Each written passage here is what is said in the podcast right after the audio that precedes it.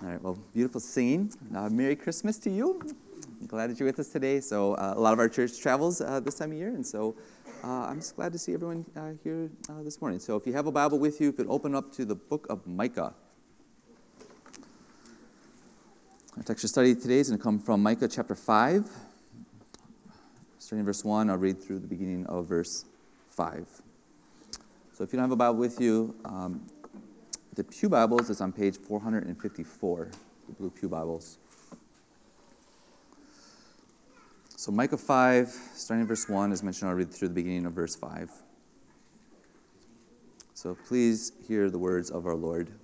This is what the word says. It says, Now muster your troops, O daughters of troops. Siege is laid against us. With a rod they strike the judge of Israel on the cheek. But you, O Bethlehem Ephrathah, who is too little to be among the clans of Judah, from you shall come forth from me one who is to be ruler in Israel, whose coming forth is from old, from ancient days. Therefore, he shall give them up until the time when she who is in labor has given birth. Then the rest of his brothers shall return to the people of Israel. He shall stand and shepherd his flock in the strength of the Lord, in the majesty of the name of the Lord his God. And they shall dwell secure, for now he shall be great to the ends of the earth and he shall be their peace. So that's God's word for us this morning. Let's pray. Lord, it's good to be here this morning. And uh, Lord, we're here because we want to hear from your word. And so, Lord, I pray that uh, this morning that you would speak through your word, through the folly of preaching. Lord, please remove whatever distractions that we may have walked in here with that might prevent us from hearing. Lord, I pray that you use this time just to bring glory to Jesus.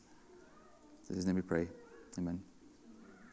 So this morning we gather together. We do so to celebrate one of the most important events in history, not just history of Christianity, but just history, the birth of Jesus Christ. And as we celebrate the birth of Jesus Christ, we do so by looking back in time to an event that already has taken place. Well, this morning I want us to work through a passage that was actually written before the birth of Christ, a passage that was for the people of God to look forward to with anticipation to this most important event of Christ who was to come. So, this passage I read for you comes from the book of Micah, which is written about 700 or so years before Christmas, the first Christmas. And this morning I want to work through this passage just for, for a couple reasons.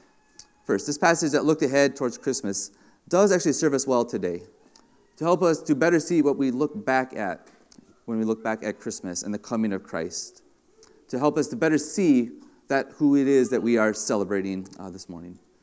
Second, this Old Testament passage that looked ahead to Christ to come also, I think, is there to serve us, to help us to better look ahead to the eternal Christmas that is to come, when the Lord Jesus Christ fully returns to set up his eternal kingdom that will have no end, which is something we should long for with great anticipation, this eternal celebration that awaits for God's people. You know, just a little bit of context just to help us set up our text today. As mentioned, this book was written about 700 years before the birth of Christ. And in the book of Micah, the Lord is actually confronting his people through the prophet. And in this confrontation, God gave his people several warnings or, or judgments that were going to come their way because of ongoing sin, which was a sin of breaking uh, the covenant that God made with his people during the time of Moses, which was a covenant or a contract where God declared he'd be faithful to his people and his people declared that they would be faithful to serve and obey him. And as this contract was written, as the terms were agreed upon, God promised blessings to come to his people for their obedience, but he also warned of curses that were to come if they fell into disobedience. However, despite the clear understanding of this contract, from shortly after the contract was first signed by God's people, all the way to people in Micah's day who were still under that covenant, that contract, God's people continued to break covenant where they continued to fail to measure up on what they said they would do. They kept going into ongoing sin, where they continued to reject God's good rule over them, which, by the way, is a shame that we all fail in. By birth and by choice, we all reject God as the ruler of our lives. As mentioned, this is the failure for God's people. This is happening in the time of Micah. So God spoke through his prophet Micah about a judgment curses that were coming their way. Now, in Micah's day, there are many reasons why the judgment of God was about to fall on them, but in particular, judgment is coming simply because of how they were treating one another, Uh, they were failing to do justice, to show loving kindness towards one another, which comes when we walk humbly with our God. By the way, these realities, this is the heart of the entire contract of the entire Old Testament law. To love God with all of your heart, soul, mind, and strength, and to love our neighbor as ourselves. So this was not being done in Micah's day. And while this seemed to be a large scale problem for God's people during the time of Micah, in this book here, God was most concerned by how the leaders and the so called prophets of Israel were failing to do justice and show loving kindness and walk humbly with their God. So, as you read through the book of Micah, you see the Lord in particular is calling out leaders for being awful, bad leaders, for being leaders who are leading God's people astray from the covenant rather than to holiness and keeping the covenant, which they seem to be doing by both their model and the example that they were given. You can read more about this in chapter 3 of the book of Micah. However, even though this book is filled with confrontation, even though there's judgment, even though there's cursings, Micah is also a book filled with God's message of salvation. Where even through judgment that was coming, God would be faithful to the covenant that He made to His people, particularly the covenant that He made to Abraham, Isaac, and Jacob, which were covenant was a covenant. It was not like a two-party covenant like the one that God made with Moses where God and his people both signed the covenant. Rather, the covenant God made with Abraham, and extension Isaac and uh, Jacob, this is a one party covenant where God promised that he would be good to his people. Where in this covenant, this contract, he alone signed uh, the contract. So if you remember the great scene in Genesis 15, it's actually one of the most important and encouraging passages in the Bible. So in that passage, God came to uh, Abraham in a vision, who at that point was actually still called Abram. And in that vision, maybe remember how there's this smoking uh, pot of fire and a flaming torch.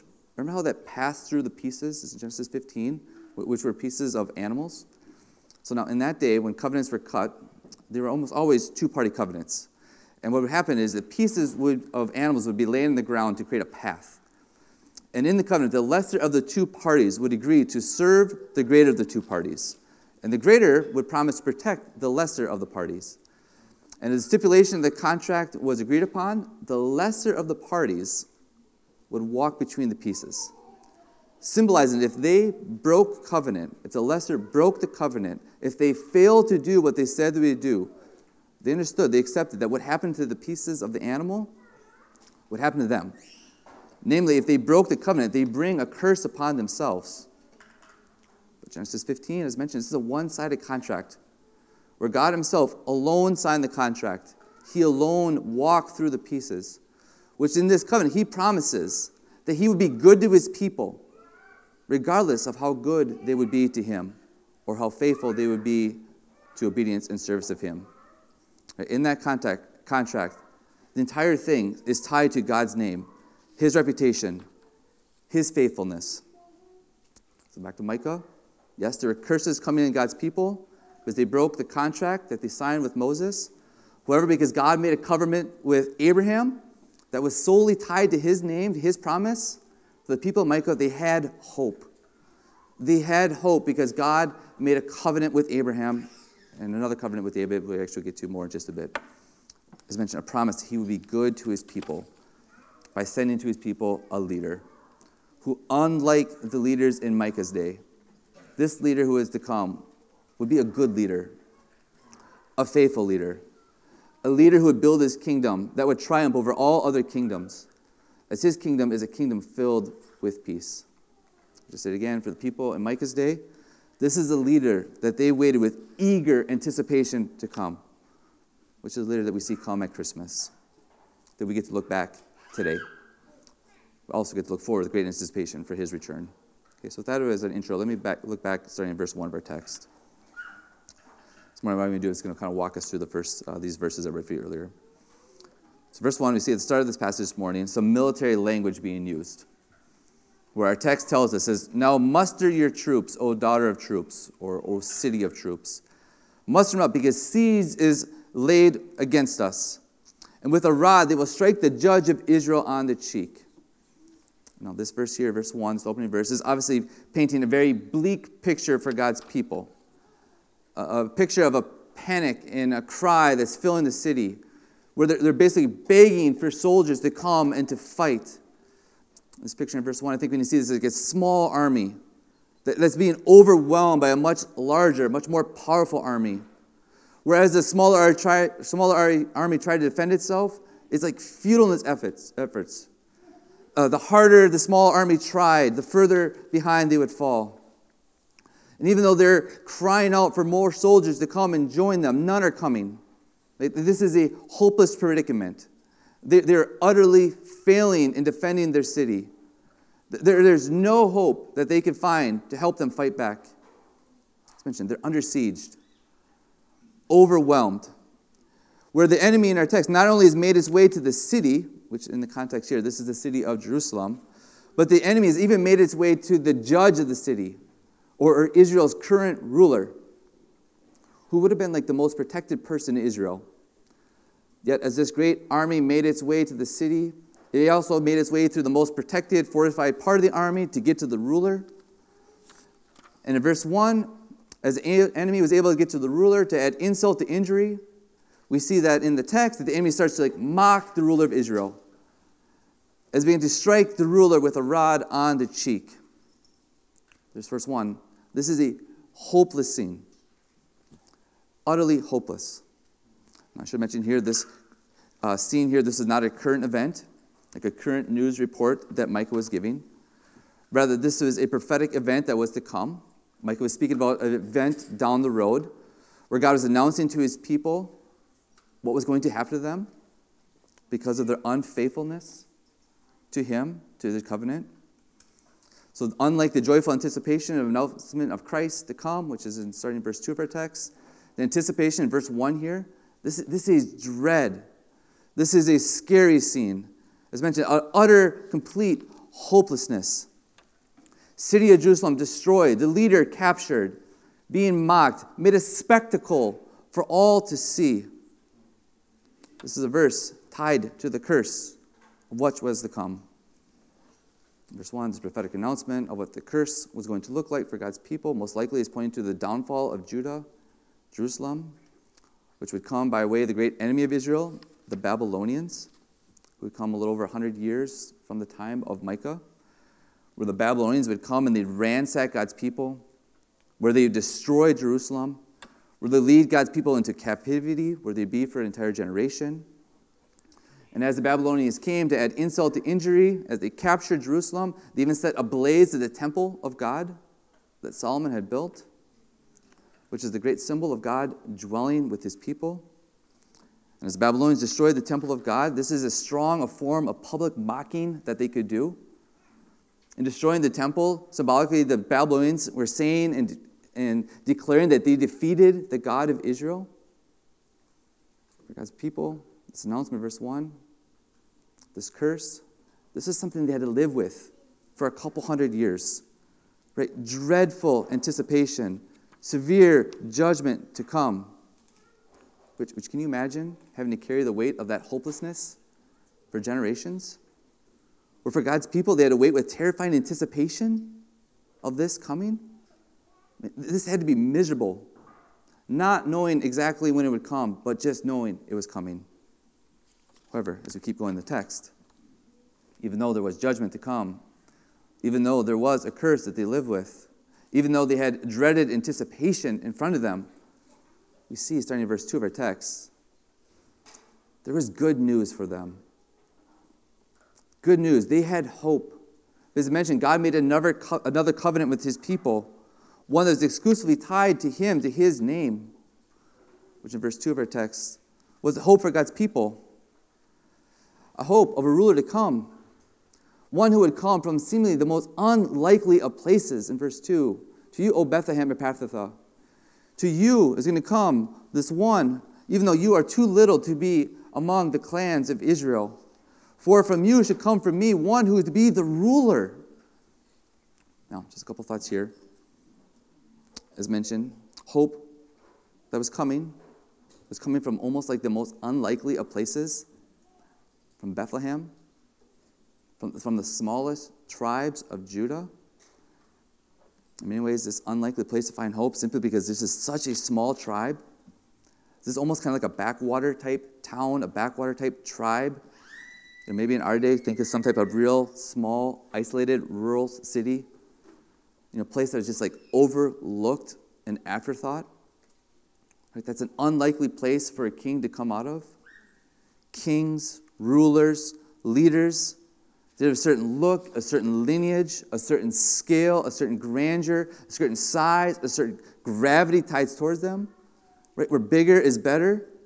But here, Bethlehem, small, humble in size. Unlikely to think a ruler would come from there. Just too humble. Second, also let me point out here, though, even though Bethlehem, in one sense, is unlikely, this is actually the place people should have known. This is exactly where God's people or where God's ruler would come from. Because God already gave this people to his or this information to his people, where he did in another covenant that he made, the covenant with David, who was a king of Israel around 200 years prior to Micah. Which for those who are with us in our study of 1 Samuel, we finished up this fall. You may remember David also was an unlikely king to come. He was the overlooked son of a man named Jesse, who had older brothers who much more looked the part of being a king than him. Yet it was David who the Lord desired to lead his people. And as David eventually became the king, it's mentioned God made a covenant with David, found in 2 Samuel 7. Let me just read that passage for you here. It says, Moreover, the Lord declares to you that the Lord will make with you a house, speaking to David. When your days are fulfilled, you will lie down with your fathers. I will raise up your offspring after you who shall come from your body, and I will establish his kingdom. He shall build a house for my name, and I will establish the throne of his kingdom forever. I'll be to him a father, and he shall be to me a son. And so clearly, in this covenant with David, God's eternal rule, his eternal ruler would come from his lineage, from his house, from Bethlehem, the town of David. So, even though, in one sense, it's unlikely the eternal ruler would come from this small tribe, at the same time, it should not have been a surprise to anyone that Micah wrote this. Because it's just 200 years prior, God told his people in his word that this would happen. That the ruler would come for David, to be the anointed ruler, the Christ, the Messiah. As he came on Christmas, he would bring hope to his people. Keep going in this Christmas prophecy of Micah. Not only did God give his people hope by way of this reminder that this ruler would come from this most humble of places, in our text, Micah also gave some details on how this leader would look, how he would lead, which would help God's people see how different this ruler would be from the ones that Micah already condemned in chapter 3 of this book. You see, starting in verse 2, I'm going to take your eyes there that this ruler be so different from all other rulers? Because this ruler is eternal. His origin, his coming forth, is from old, from ancient of days. Other translated word is that his coming is forth from iniquity, from eternity, or from old and from everlasting, making this ruler that was to come divine in nature so, yes, this ruler comes from David, but he's also the one who comes before David. And as the ruler of eternity, he will rule forever, everlasting, without end. Which is first here, this is letting God's people know about Emmanuel. That God Himself would come to be with us. The one who is everlasting would come to be the ruler of the people. Which, by the way, the book of Isaiah also, a prophet, around the same time Micah, explicitly told his people. Keep going, verse 3. The eternal divine ruler came, we see that he came with a plan, a patient plan. As our text tells us, therefore he shall give them up until the time when she who is in labor has given birth. Now, the giving up until this time refers to some type of in between time. As mentioned, a time of patience, as the ruler worked out his great plan, we mentioned scholars debate on when that time was, what that refers to. Perhaps it refers to the time between when the Babylonians would come to siege Jerusalem, leading God's people into exile, verse 1.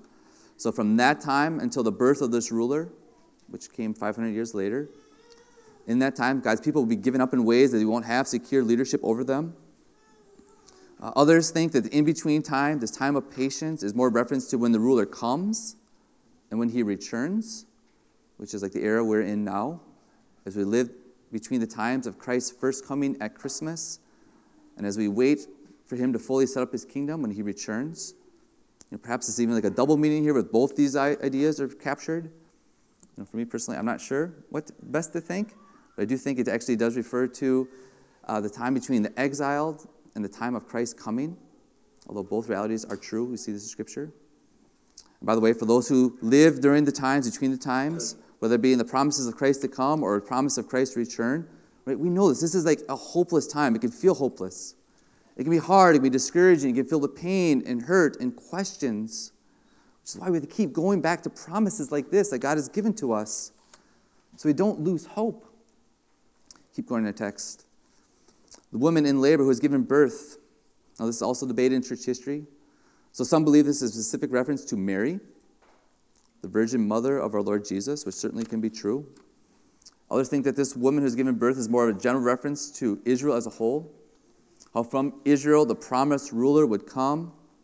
If not Israel as a whole, perhaps this is actually referring to Bethlehem as being the mother, which I tend to think the text is pointing us to. And as this child comes between the times, we see that as he comes, he will come he'll bring rest to his brothers. And his brothers will return to be one in Israel. Meaning, this ruler who was to come is so different than the current rulers of Micah. Because as he rules, he will rule in such a way he restores things. He's making things right. As he rules, no longer will his people be scattered and isolated, left as exiles, which is where the current leaders were leading God's people. Rather, this ruler who was to come, as he comes, he will bring his people together as one, where they'll live in joyful harmony with one another. Through his, this leader, God will have his people gathered, not scattered. Keep going. As you learn more about this ruler to come, we see in verse 4, we'll see how he'll do it. We see this eternal ruler who is to come will lead his people with kindness and gentleness and grace and love as he will stand and shepherd his flock, which once again is so different than the current rulers of Micah's day who sought to exploit the flock of God. This ruler will shepherd the people. He'll be gentle with his sheep because this ruler actually cares about his people. He loves his sheep enough that he stands with his sheep. He personally protects them. He provides all that they need, including comfort and joy.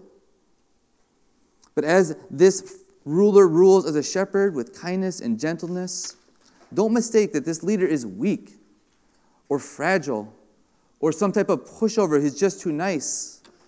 So we see in the text that as the ruler shepherds his people, we see that he does so in the sovereign strength of the Lord. And not just in the strength of the Lord, but our text tells us he will rule in the glory and the majesty of the name of the Lord his God. And as he reigns as shepherd, with all glory, all will stand in awe of him. He will be magnificent in their sight. He will capture the hearts of his people. His people stand as sheep in awe of him from our text, as they stand in awe of him, they dwell secure. Because they know that this ruler, this shepherd leader, is the one who will lovingly, graciously, gloriously keep them. No longer will they have any fear of being laid siege. No longer the fight against anxiety and worry. No longer will any of their enemies be a threat to them who threatened them to come to steal, kill, and destroy. No longer will the sheep have to live with the fear of the curse. Because as, as their shepherd ruler rules, they dwell in perfect, full security. As they look to their shepherd who is in their midst, they have nothing to fear. His perfect love for them casts out all fear. Keep going. Because of how different this ruler is from all other rulers. We see in the text that the name of this shepherd leader will be great. He will have a name that is above all other names. And not only will his name be great, we see in the text that his kingdom will also be great. As this ruler will extend his reign to the very ends of the earth, which further speaks how glorious, majestic, and powerful this ruler is. His kingdom will cover the earth. There will be no limits to his rule, to his reign. And finally, for us this morning, verse 5 this great ruler that the people in Micah's day anticipated, as he extends his kingdom to the ends of the earth, we see that he will rule over it with peace. Let's just say it again, it's so far different from the rulers in Micah's day, who ruled with the curse in verse 1, who ruled with the city under siege. This ruler will come and he will bring peace and he will bring peace because verse 5 tells us simply, yet powerfully, that he himself shall be their peace. You know, verse 1, this, this is very sobering. Verse 1 is a terrifying anticipation. But then we get the good news in verses 2 through 5. Deeply joyful anticipation, one that leads to great celebration which provides hope for God's people, hope for us today, including all those today who may have walked in here feeling hopeless. Friends, as we look back at Christmas, as we see who Christ is, as we see the great promised ruler, we see the one who fills our hearts with hope and celebration. Friends, this Christmas, as we look back at Micah 5, we have hope. We have peace. As we're reminded that God is so good, He is so faithful to His people. They would send to us a ruler like this. Which leads to how I want to close our time here, is just simply by pointing us to the hope of God found in this passage. It's again a hope that the people in Micah's day anticipated as they longed for Christ to come. This is hope that we now live in as we know that Christ has come and he is here in Jesus, which is why we are here to celebrate. As we celebrate Jesus the Christ, who is our great and glorious ruler, who is the very one this passage spoke about 700 years before he came, the one who was born on Christmas in Bethlehem, born in the family of David, born to rule and reign for all eternity. So, from our text, let me give you just a few things that we see concerning Jesus Christ that we celebrate this Christmas. So, we have a handful of these. First one is going to be a little bit longer, and then after that, the rest of them are going to go through pretty quickly. So, first, so think back to Christmas as we think to Micah 5. In Jesus, we're celebrating a ruler who is indeed the great God man. True God, true man. That's what we celebrate because that is who Jesus is the eternal Son of God, the eternal Word, the second member of the Blessed Trinity, who became man as the Word became flesh to dwell among us. Right? That's the truth I actually see in this passage in Micah. The coming of a God man to rule. In our text, as man, the Christ who was to come was the one who come from the lineage of David. He was to come as a man born in Bethlehem from Judah what we see in the gospel accounts, as Christ came fully as man, he did so in the most humble, unexpected ways. Not just humble and unexpected to be born in Bethlehem, but in great unexpected humility. And the first Christmas born, Jesus Christ was born among the animals, where he was laid in a manger. And then in further unexpected humility of Jesus Christ, not only was he born the most humble of ways, he also lived the most unexpected, humble lives were in his humility, in his humanity. He toiled most of his life in obscurity. Not a life you'd expect a ruler to live. Right? Rulers live big, noticeable lives, not humble ones. Yet, that is the life that Jesus lived. And as he lived the humble life, he did so in ways that we could never live it. And that as Jesus lived his life, he lived it without sin. He lived a life where indeed he did keep every jot and tittle of the law of God found in the covenant with Moses. Yet, even though as fully man Jesus Christ did not sin, to fulfill his mission in further humility, in most unexpected humility, as fully man, Jesus Christ also came to die. To die as our substitute, to be our representative. We're in human flesh. Jesus took on the judgment, the curse of sin. We're in unexpected humility. Lord Jesus Christ laid down his life to die on a cross, where he died as a public spectacle. Where as he was dying, he was whipped and mocked, beaten with a rod, where he spilled his blood for us by which he created a new covenant, a covenant in his blood, where in this new covenant, all who put their faith in him, including all today, all who trust in Jesus, who turn him as Lord and Savior, you would know God, be known by God eternally. Which, by the way, should not be a surprise, because God clearly told that to us in his word that Jesus Christ died for our sins according to the Scriptures. And he rose again from the dead according to the Scriptures. So that through him, by faith in him, we could know God. Because as the great God man, the righteousness of Christ, fully man without sin, can be counted as our righteousness. His death atones for our sin to provide us with forgiveness through faith in Jesus Christ, the great God man, as he spilled his blood, our sins are forgiven. As Micah 7 tells us, they are cast into the depths of the sea, where God will know our sins no more. Friends, that's the hope that we have as we celebrate Christmas. The hope that Jesus Christ came to us fully man, who came to us filled with unexpected humility to die for us so by faith we might live towards Him. And by the way, let me also mention here this morning if you are discouraged and weary, because Jesus Christ came fully man, Scripture also tells us He is our great high priest. And as fully man, He can sympathize with us in all of our weaknesses, whatever those weaknesses might be. Whatever weakness perhaps you're carrying this morning, whether it be a weakness of a struggle with sin or just a struggle with some type of sadness and sorrow. Have hope.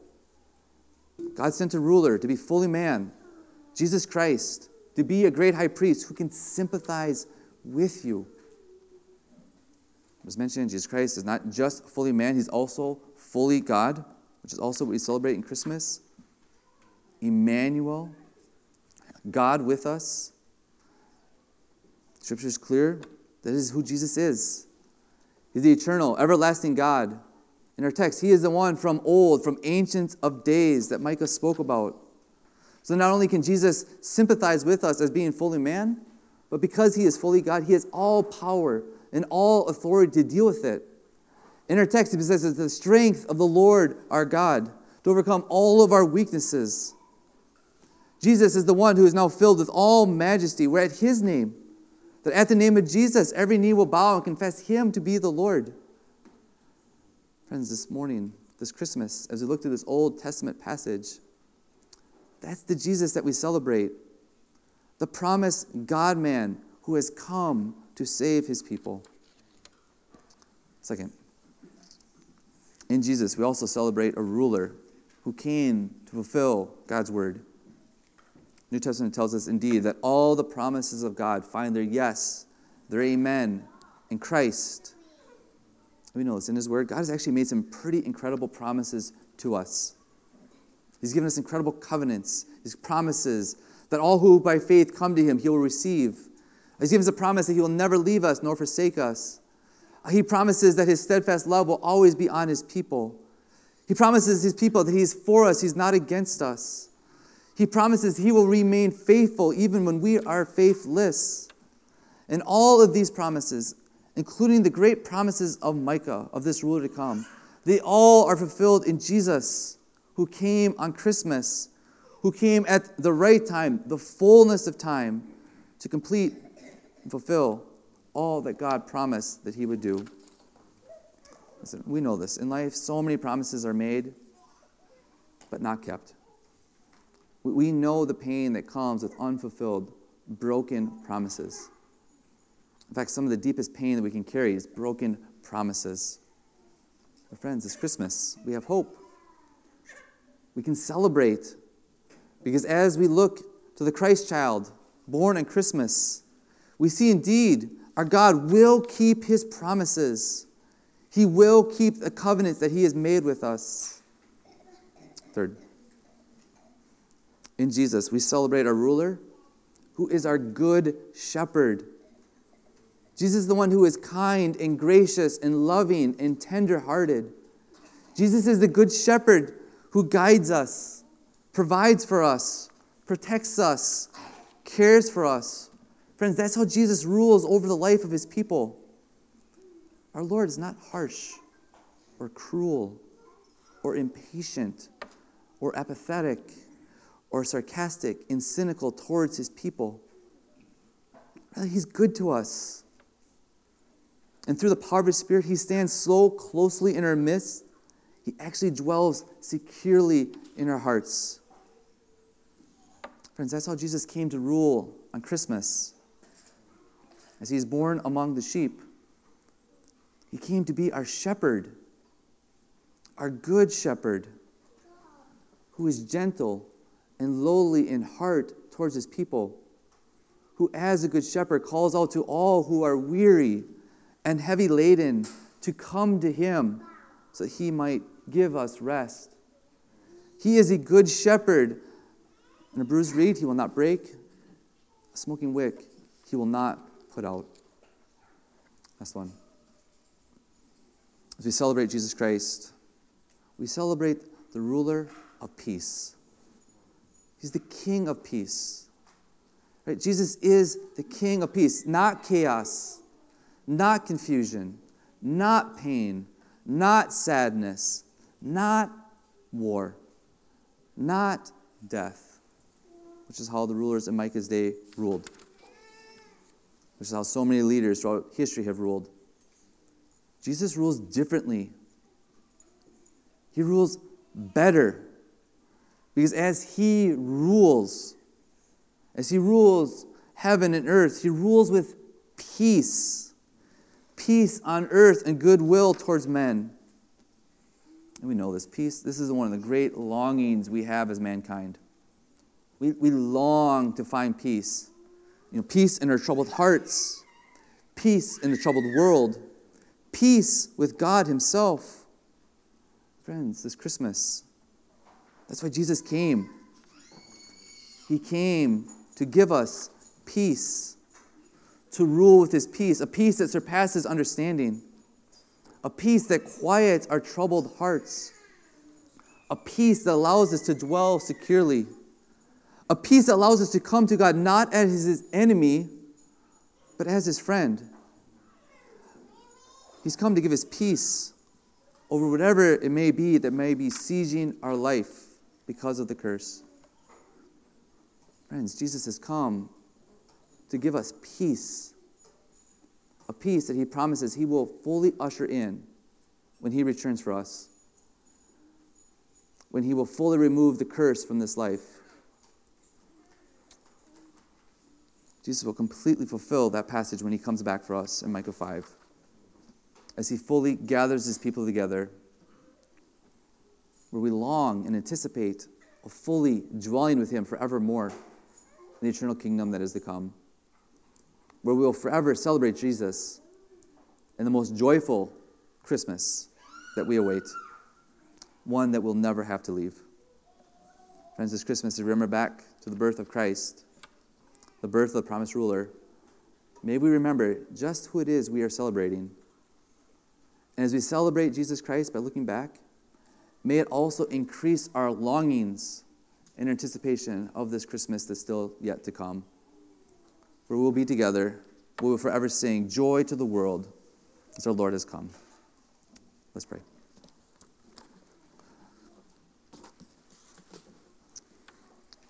Lord, thank you for Jesus. Thank you that indeed you do keep your promises to your people. Thank you that not only did Jesus Christ come to be born, but ultimately came to die that we might live.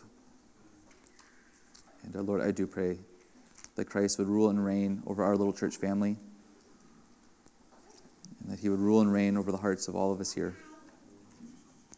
And uh, Lord, we do pray that you'd fill us with your peace. I pray so in Jesus' name. Amen.